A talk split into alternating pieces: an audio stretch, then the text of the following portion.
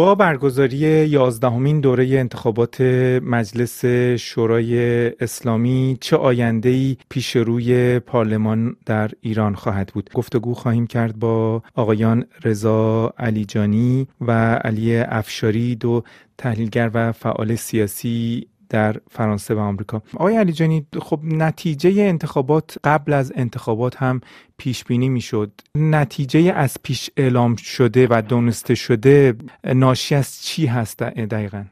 ببینید این انتخابات و نتایجش آن روی سکه اعتراضات 96 تا 98 یعنی اعلام نارضایتی با رساترین صدا و فریاد علیه حکومت. حکومت هم به گمان من به نظر می‌رسه به اولویت امنیت نظام بر اعتبار و آبرو و مشروعیت نظام رسیده. چون این سالها سالهای تعیین کننده ای برای جمهوری اسلامی. چه در عرصه داخلی چه در عرصه خارجی. یعنی در عرصه داخلی مسئله انتقال رهبری احتمالا این مجلس و ریاست جمهوری آینده باش مواجه هست. و همچنین حراسی که از اعتراضات مردمی همیشه وجود داره.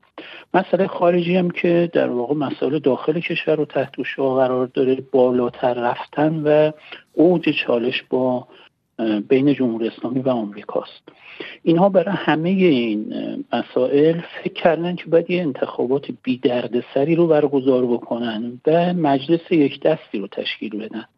این مجلس هم که الان بود خب خیلی کارآمدی نداشت و کلا مجلس نهاد و مجلس سال به سال بیشتر از مدار خارج شده. ولی در رابطه با این چند مسئله ای که امنیت نظام رو تحت تاثیر قرار میده و اینها ترجیحش این هست که نظام یک دستتر باشه. چه در انتقال رهبری چه در رابطه با اعتراضات مردمی.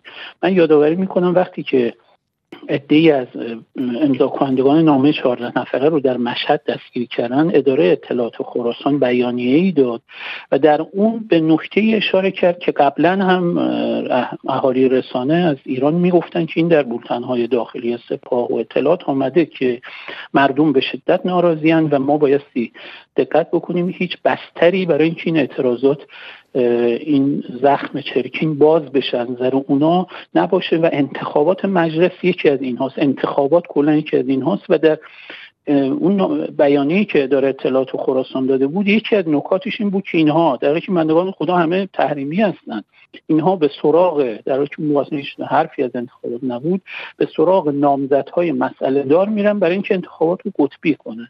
حالا اینها خواستن یه انتخابات بی دردسر برگزار کنن یه مجلس بی دردسر و احتمالا این تجربه در انتخابات ریاست جمهوری هم تکرار خواهد شد که بتونن هم امنیت نظام رو حفظ کنن هم انتقال رهبری و نیز مراودات و منازعات و حالا هر کاری که در سیاست خارجی می‌کنن با یه حکومت یک دست و با جامعه کنترل شده اتفاق بیفته. من معنای این, این رو از سوی حکومت رفتار حکومت رو این گونه می‌بینم که به قیمت اینکه آبرو و مشروعیت و اعتبارش رو دست بده ولی سعی کرد امنیتش رو حفظ بکنه و مردم هم بالاترین نه رو به حکومت گفتن و آن روی سکه اعتراضات 96 تا 98 رو نشون دادن.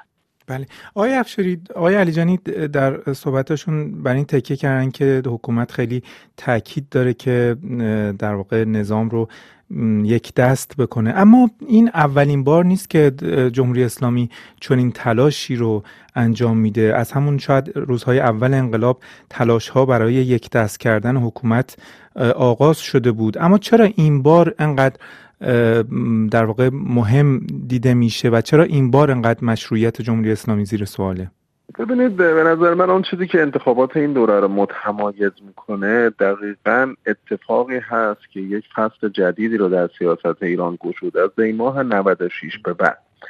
به این معنا که ما پیش از اون هم اعتراض داشتیم اعتراضات گستر جنبش های اعتراضی وسیع. ولی همه اینها یک چهارچوب رفرمیستی رو دنبال می‌کردن.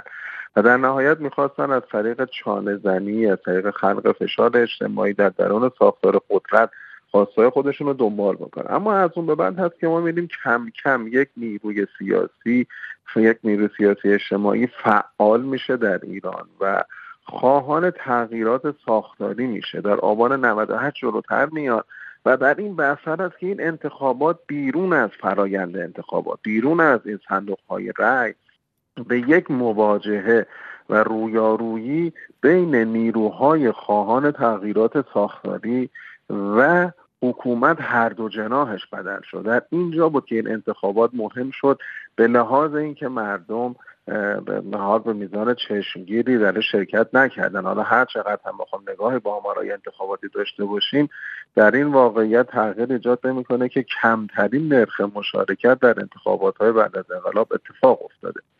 حکومت در بخش مساعد قدرت هم اهمیتی به این موضوع نمی‌داد. به خاطر اینکه اونها من موافقم آقای علیجانی که تصمیمشون رو گرفتن توی این فضا به هر صورت داخل خودشون رو بسته تر بکنن. البته این رو هم بگم اگر این انتخابات آزاد هم می‌کردن من باز چندان یعنی به شرط اینکه اصولگرایان با یک لیست واحدی می یعنی همونجور که به هر رهبری فعال شد و حال برای اختلافات اونها تحمیل کرد که به با محوریت محمد باقر قالیباف در این دوره از انتخابات منسجم بشن.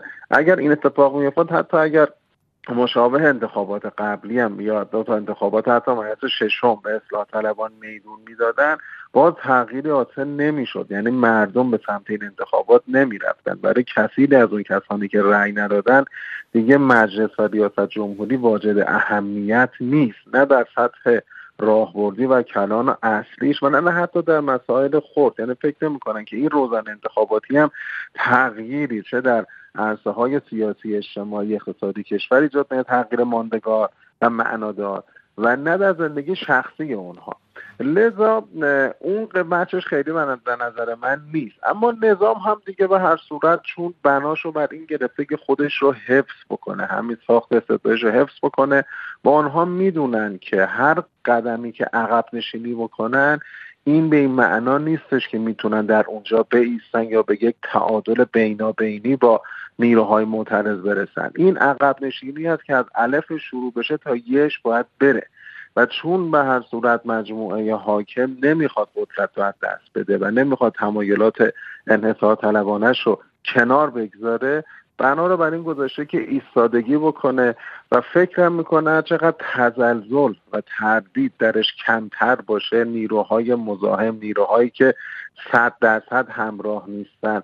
نباشن در مجلس یا در دولت بهتر می‌تونه کارش رو جلو ببره. البته این نیروهایی که به حال در مجلس و در دولت هم به نام اصلاح طلب به نام میانده رو به نام ترجیح نظر طلب هرچه بودن اینها هم در عمل همراهی بیشتری داشتن با خامنه یعنی از این زاویه هم واقعا تغییر خاصی بین اینها نبوده. ولی اینها نشون میده که چقدر این حسه سخت قدرت تمامیت خواه هست که حتی اینها رو هم تحمل نمی‌کنه که به لحاظ تاریخی در بعد ایران در دوران رهبری آقای خامنه ای دولت روحانی بیشترین همراهی رو در عمل یعنی بیشترین تسلیم رو در برابر نهاد ولایت فقیه داشته. اما اینکه آیا آینده این یک دستی میمونه من تردید دارم. این ایده حاکمیت یک دست یک ایده انتظاعی و امکان ناپذیره و توهمی هستش که هم آیت الله خمینی و هم خامنه ای در ایران بعد از انقلاب داشتن یعنی ولی فقیه ها که فکر می‌کنم با توصیه ها با جامعه تودهی که حول امت اسلامی با رهبری ولی فقیه ایجاد بشه اختلافات میره کنار و همه می‌تونن بسیج بشن خدمت بکنن و از این حرفهای شعاری.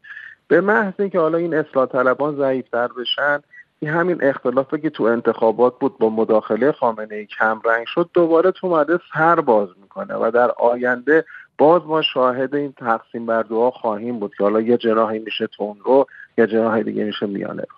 آقای علی جانی نظر شما چی از آقای علی افشاری میگن اعتقاد دارن که اساسا ایده یک دست کردن حکومت یک ایده انتظایی هست. ما در دور قبل هم شاهد بودیم که خب خیلی گفته می‌شد که کسانی که وارد مجلس شدن افراد گمنامی هستند ولی از دل همین افراد گمنام کسانی مثل پروانه سلحشوری یا حتی خود محمود صادقی که خب چندان شناخته شده برای افکار عمومی نبودن نقش خیلی مهمی رو در مجلس گذشته ایفا کردن.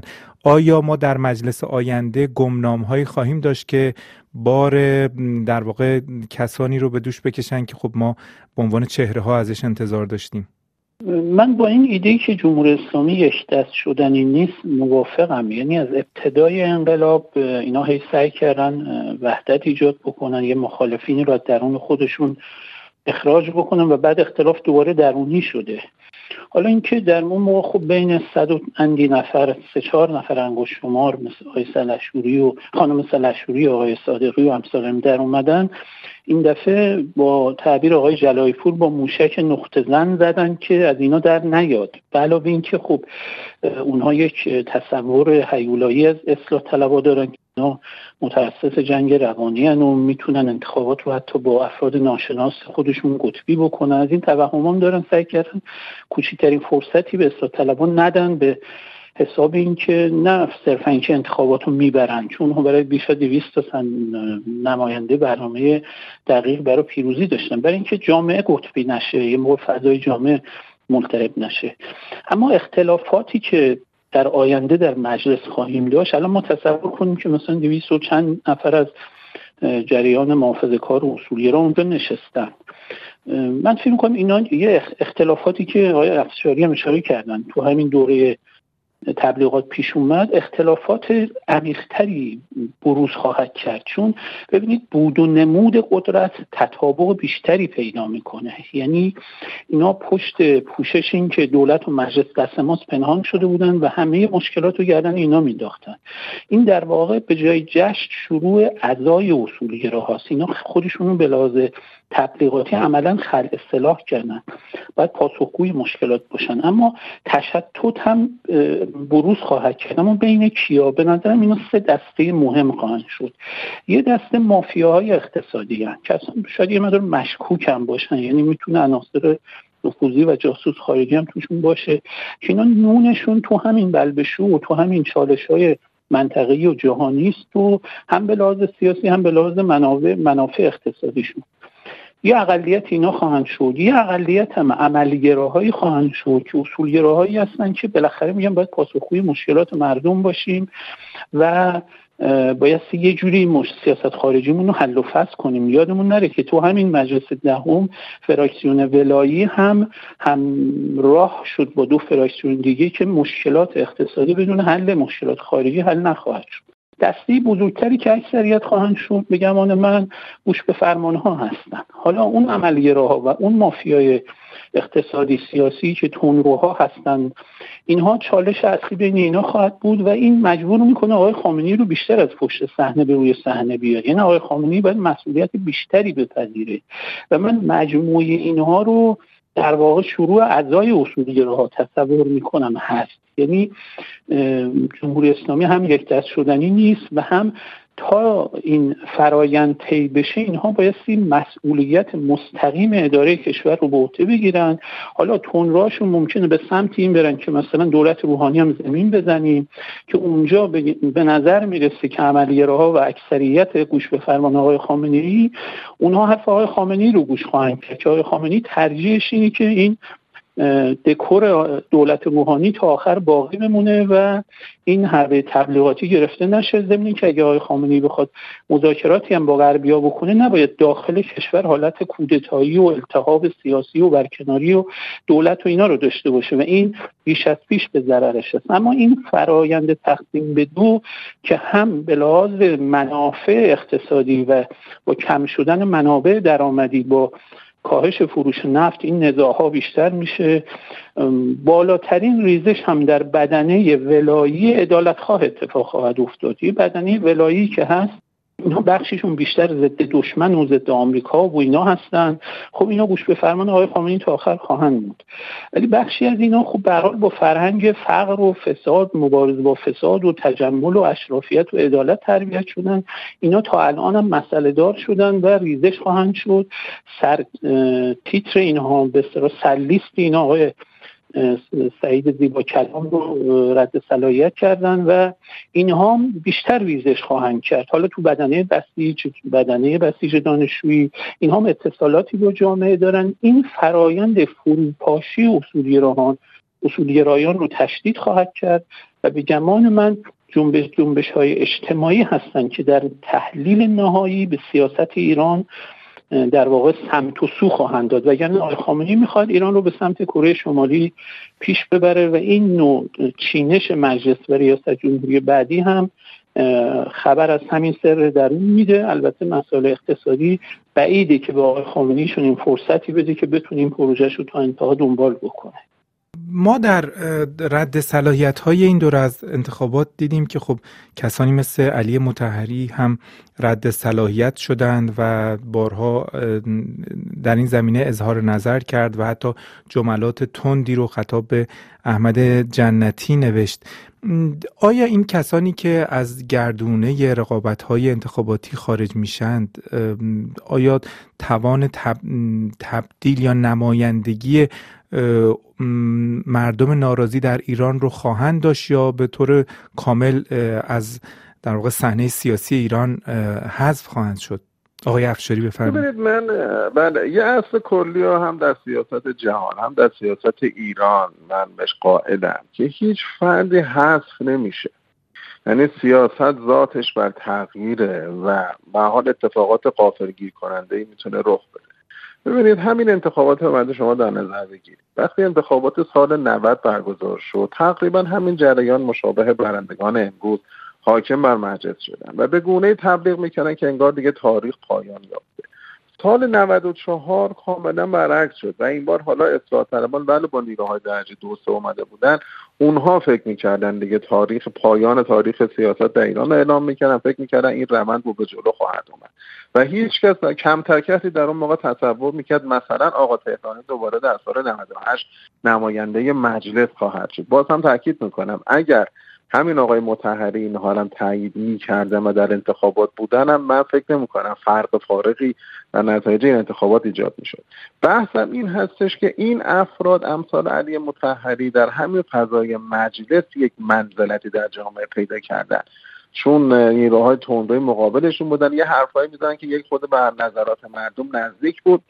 اما دیگه اینا بعد از این نخواهند داشت. بیرون از مجلس به مراتب کسان دیگری هستند که بهتر رساتر منسجمتر می‌تونن حرف های مردم رو بزنن. و طبیعتا بازم تاکید می‌کنم این نگاه منفی که به این انتخابات بود در پشت خودش یک به اصطلاح نیروی سیاسی یک جریان سیاسی قرار داره.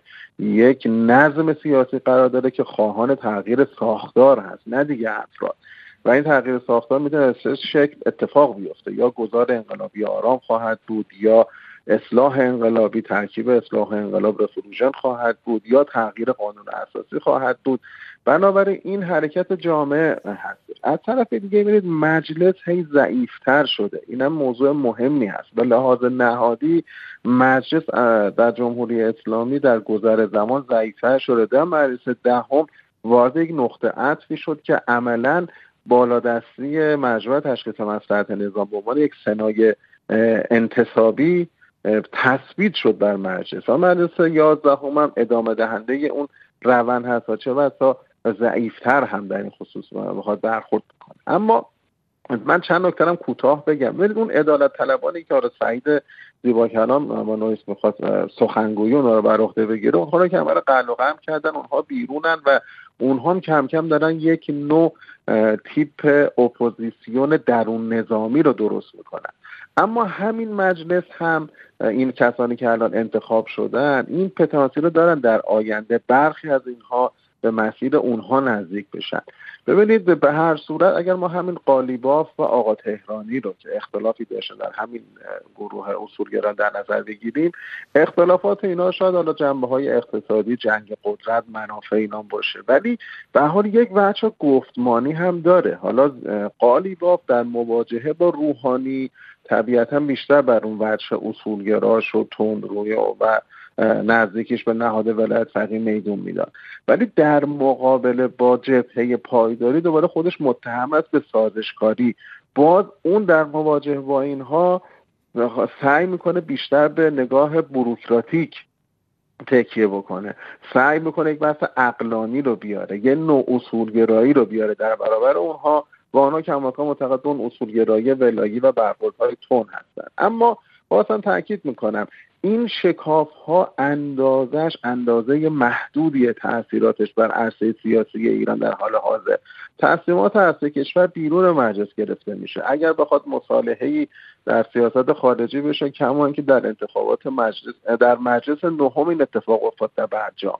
در حضور افرادی که اون موقع در مجلس مثل حداد عادل مثل زاکانی اینها خب خیلی سر و صدا هم می‌کردن به اصطلاح و دیدگاه های تندی هم داشتن. ولی با حضور همه اونها تایید شد. بنابراین من چندان قائل نیستم که این شکاف هایی که در مجلس آینده رخ بده بتونه به اثراتی رو بر اون سیاست گذاری ها بگذاره. اما اون ایده حاکمیت یک دست آقای خامنه ای محقق نمیشه کما که تو همین انتخاباتی که کاملا مهندسی شده یعنی انتخاباتی که اساسا یعنی کاملا دوپینگی بود دیگه رقابتی نبود. حتی در این هم نتونستن بدون دخالت بیت رهبری یک بیست واحدی بیارن بیرون. این خیلی مهم هست. یعنی تا به این معنا توان اثرگذاری خامنه ای برای انسجام بخشی به نیروهای تحت امر خود ضعیف شده و این در مجلس 11 به نظر من تشدید میشه. بله. من یک سال دیگه از شما می‌پرسم. خواهش می‌کنم خیلی کوتاه پاسخ بدین در حد یک دقیقه. آقای علیجانی در این انتخابات خب ما قبلا بارها شاهد بودیم که گروه های یا افراد مختلفی خواستار تحریم انتخابات در ایران می شدن اما در این دوره خیلی فراگیریش بیشتر بود. حتی نیروهایی در داخل ایران حرف از تحریم انتخابات زدن. آیا این سازوکاری که در این دوره از انتخابات این کارزاری که برای تحریم شکل گرفت در آینده هم قابل تکرار هست یا خیر؟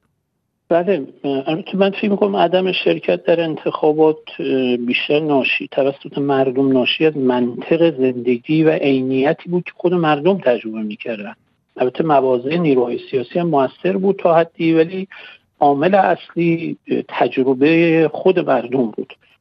و همونطور که شما به درستی گفتین یه طیف وسیعی رو در بر گرفت عدم شرکت و تحریم در انتخابات. اگر اتفاق ویژه نیفته و جمهوری اسلامی با همین فرمون بره که من فکر می‌کنم همین تجربه رو در انتخابات 1400 تکرار بکنه شاید این صف تبیلتر هم بشه. تک افرادی از بین منفذ کاران مثل آقای ظاهری و, و دیگران اونها هم گفتن ما رأی نمیدیم ما الان صدای انتقاد و اعتراض رو می‌بینیم. مثلا آقای مهاجری میگه حتی کارگردان فیلم ماجرای نیمروز جایزش رو تقدیم به پدران آبانماه و کشته های ماهای اخیر می‌کنه. در حال ولی در کلیتش خیلی خلاصه بخوام میگم سیاست در ایران داره سقلش از درون حکومت به صورت شتابانی در این چند ساله اخیر به جامعه مدنی و جامعه جنبشی منتقل میشه. یعنی نقطه سقل تغییرات اینجا هست. هر نیروی سیاسی هم اگه نخواد از این جامعه عقب بمونه و نخواد تاثیرگذاریش رو از دست بده و اعتبارش رو از دست بده یا از مسئولیت و وظیفه سیاسی اخلاقیش فاصله بگیره بایستی به این مرکز سقل نزدیک بشه. و فلش آینده سیاست در ایران رو این متغیرها تعیین خواهند کرد. سپاسگزارم از شما رضا علیجانی فعال و تحلیلگر سیاسی در پاریس و علی افشاری فعال و تحلیلگر سیاسی در واشنگتن.